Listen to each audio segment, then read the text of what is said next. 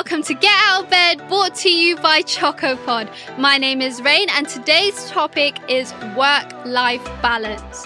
Have you been working a little bit too much lately? Hardly had any time to spend with your family or to do things other than work? Let's get you balancing work and life. Having a work life balance can help with reducing stress, bettering physical health, and also lessens the chances of you getting a burnout. Get you on the right track, here are some ways to get started to having a healthy work life balance. So let's start with seeing where your priorities are right now. Are you focused on working a lot due to financial reasons, taking on too much, or due to a deadline or lack of support? Is there a way to overcome this situation? Now, if you're working a lot due to financial reasons, is it time to change the job that you're working for a higher paid one? Or asking for that pay rise? Are you someone who's afraid to say no to more work? If so, it's time to start prioritizing yourself and saying no to too much work. Is there an upcoming deadline? Did you schedule out the work over the days that you have left with breaks and time to relax scheduled in? And if it's because you have a lack of support, is there any colleagues or professionals that can help with this?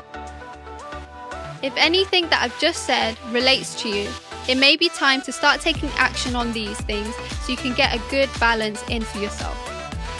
Another one is that if you find yourself taking work back home or to bed, it's good to separate that for yourself. If you work at home, it's good to have a separate room or desk for work purposes only. And once you leave that space, you wind down and not take work with you. So, one thing that I find really helpful is scheduling break times and rest times.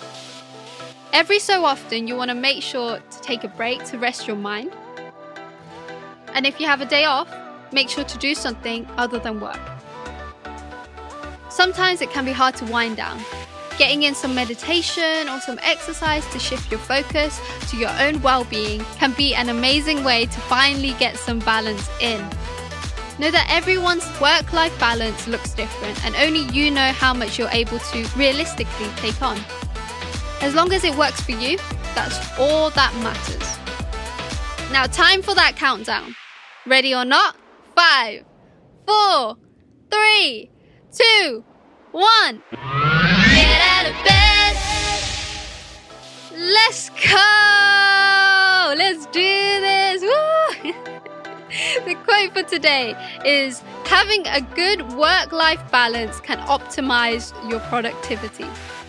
Right, thank you so much for tuning in to today's episode. I hope you have the most beautiful day, and I love you all. And until tomorrow, bye bye.